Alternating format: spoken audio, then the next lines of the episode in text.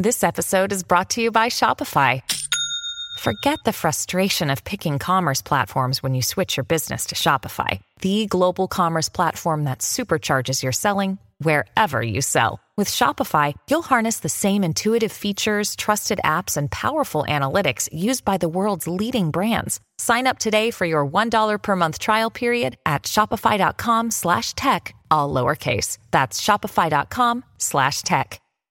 This is Afternoons with Rob Breckenridge on News Talk 770 Radio, Calgary's breaking news and conversation station. All right, let's move on. I want to get to uh, our next guest. A really thoughtful essay uh, for the National Post with regard to uh, social media and the impact of Twitter in particular. Now, I like Twitter. I spend a lot of time on Twitter. I think Twitter is a pretty useful tool. But there's certainly a dark side to Twitter as well. And that's kind of what uh, our next guest is getting at. Jonathan Kay contributor with the National Post, former uh, editor in chief of the Walrus magazine. We talked to him about that recently. John, great to have you with us here. Welcome to the program. How are you? I'm good. Uh, it's interesting you wrote about this. There was also a piece, uh, I think it was Bret Stephens of the New York Times, wasn't it, who said he's done with Twitter, he's finished. You, you haven't you haven't abandoned Twitter yet, have you? Well, I found Bret Stephens' column very uh, kind of amusing because he said he wasn't going to completely abandon Twitter, but he was going to leave it to his personal assistants to deal with.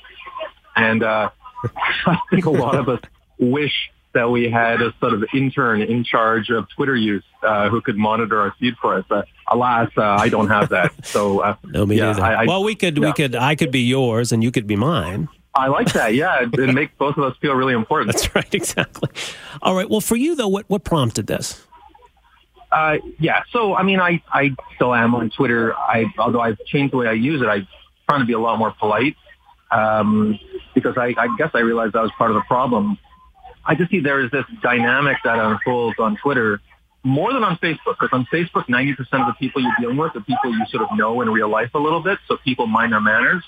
Uh, you're not going to drop a lot of F-bombs on the guy who sits next to you uh, at work or your, your aunt. Um, but Twitter, a lot of your interactions are with strangers. And the model I use is people often deal with each other on Twitter the way they deal with each other uh, when they're cutting each other off on the highway. You know, you're just flipping people off and honking and scowling. Uh, behavior that you would never do toward people you knew or even if you were a pedestrian. Because when you're in that metal box on the highway, you're kind of, you drop 30 IQ points and you become twice as angry. And I think Twitter has that effect on a lot of people. Uh, and why why is that not helpful, right? I mean, if people want to sit around and complain and yell at people, what, what's what's the impact of that as you see it?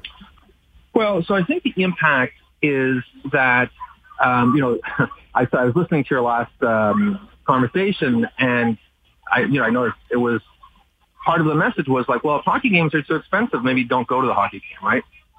right. But I don't think people can just abandon politics or policy or discussions about culture and stuff. And social media has become such an important part of the way we talk about uh, all of those things that if people become scared off by Twitter or other social media, then what happens is those media became become essentially conquered territory for people on both sides of the political spectrum, left and right, who are like the shrillest, most dogmatic, um, antisocial specimens of those uh, those political groups, and, and that's terrible. You would never want. I mean, I think society can afford it if uh, hockey games, the people who attend hockey games are not a representative sample of society, but it's a much bigger problem if social media is not representative of the political views of most ordinary people on both sides of the spectrum. Yeah, it is. It's like you say, it's it's this quest now for ideological purity, and we're we're becoming more polarized as a result, maybe. Oh, definitely most. Yeah, by the way, the real life um, uh, analogy I would use is the primary system in the United States, right? Like both Democrats and Republicans, because of the way the primary system works, it tends to be the most hardcore party faithful on both sides who pick the people who end up being the uh, nominee, uh, well, for the presidential office, but also for uh, legislative offices. And so you get this polarizing effect because of the, the structure of the mechanism. And I think something is at work like that on Twitter, where, you know, probably 70 or 80% of Canadians probably are in the mushy middle on a lot of issues. And those are the people who get alienated by an online space where, you know, if you're not exactly on message with somebody who's a right-wing activist or a left-wing activist, they might find they're, they're getting shouted down. Uh, and it's an unforgiving place. I mean, people do make mistakes. Like people make factual errors or they have a bad day and they're rude to somebody or something, uh, where just a mistake like that can result in, in hundreds or even thousands of people going after you online. Uh, and certainly I've heard plenty of stories like this since my article was published. That's pretty bad. Well, and yeah, I mean, it's it's an easy way to to organize the the proverbial mob, right? To um, just sic everybody on someone who's committed some perceived sin, and we see a lot of that, don't we? Absolutely, that's how some people build status.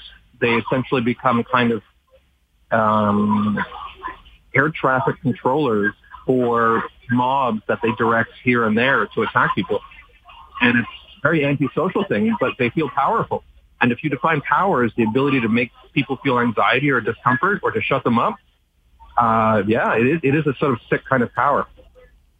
It is. So, I mean, Twitter's. Twitter is what it is. I mean, I don't, I don't know that it can necessarily change to, to avoid all of this, but you suspect maybe that uh, eventually people are going to start to abandon it a large extent, it already has been abandoned. Um, if you look at the page view data, I mean, you work in the media, you probably look at the page view data for, for your media company. It's often Facebook that's driving a lot of the, the page views on a lot of media articles. Uh, I know that at the Walrus, uh, my boss, I'd say probably correctly, called Twitter um, sort of a gossip site for journalists and activists and academics. And, and said that the real conversation is happening on Facebook, which I think is true, although maybe a subject for another show. Facebook has its own problem because a lot of that is silos, you know, left talking to left and right talking to right. So because Facebook is more siloed, it's more civil, but it also creates a sort of group thing. Twitter has the advantage of exposing you to other points of view, but at the expense of getting into some pretty bitter arguments and even mob behavior uh, in instances where people have uh, disagreements. Yeah, well, I mean, we even have someone who works here as a part timer. She works as a reporter sometimes. She was at an anti carbon tax rally last year and got some hostile reception from some people. Someone even came up to her after and said, You're dead. And she didn't know. She wow. was it a threat? Was it um, something with the media in general? It was pretty unnerving. So she spoke out about it and uh, it got some attention. And then, you know, the, the online mob descended on her as though she was making it up. And right? I mean, it was just it was an ugly incident, but it just it was compounded by that. Know, she even left Twitter for a while because it, it got so bad, right? I mean, that's that's the experience I think a lot of people run into.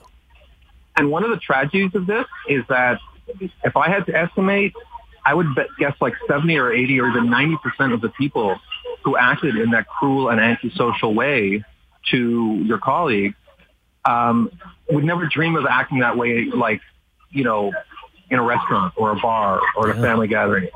Uh, and in some cases, I have gotten into weird fights with people online over the years, and then you meet them, and and both of you are kind of embarrassed about it because you're looking at the other person, and they're with their kid, and or you know they're shopping, and like in half a second you're like, oh my god, this is a real human being. It's it's a person with a family and with personal problems, and you know with bad hair days, and and everything that human beings have, as opposed to the sort of caricature version of that person you had in your head as a just um, a, you know a complete two-dimensional person who you could hate because the only thing you saw were their tweets or the only thing you imagined about their inner life was their political ideology, which you happen to disagree with. Yeah, good point. Well, people can find your piece, John. It's up at uh, nationalpost.com. Getting a lot of uh, reaction uh, on both sides of this, but uh, thanks for joining us here today. Appreciate it. Thank you. It's been very All civil. Right. we try sometimes. John, thanks. Uh, Jonathan Kay, uh, contributor once again to the National Post after a stint at the Walrus. And, well, that's a whole other story. You know, I, I get into it on Twitter sometimes, and I see that. And, and sometimes it's unfortunate. Someone who's not really at the center of anything all of a sudden now finds themselves uh, with the Twitter mob descending upon them. There's that side of it. I think Twitter is pretty useful. Like certainly for me, trying to you know stay on top of what's going on and following different news sites and commentators and influencers, uh, it's really useful. Yeah, sure. There, there's a darker side to it. So, do you use Twitter? Do you tend to stay away from Twitter? Do you find that Twitter's just becoming one loud, angry place where just people are yelling at each other or retreating into their own echo chambers? Anyway, 403 974 8255. We're back with more right after this.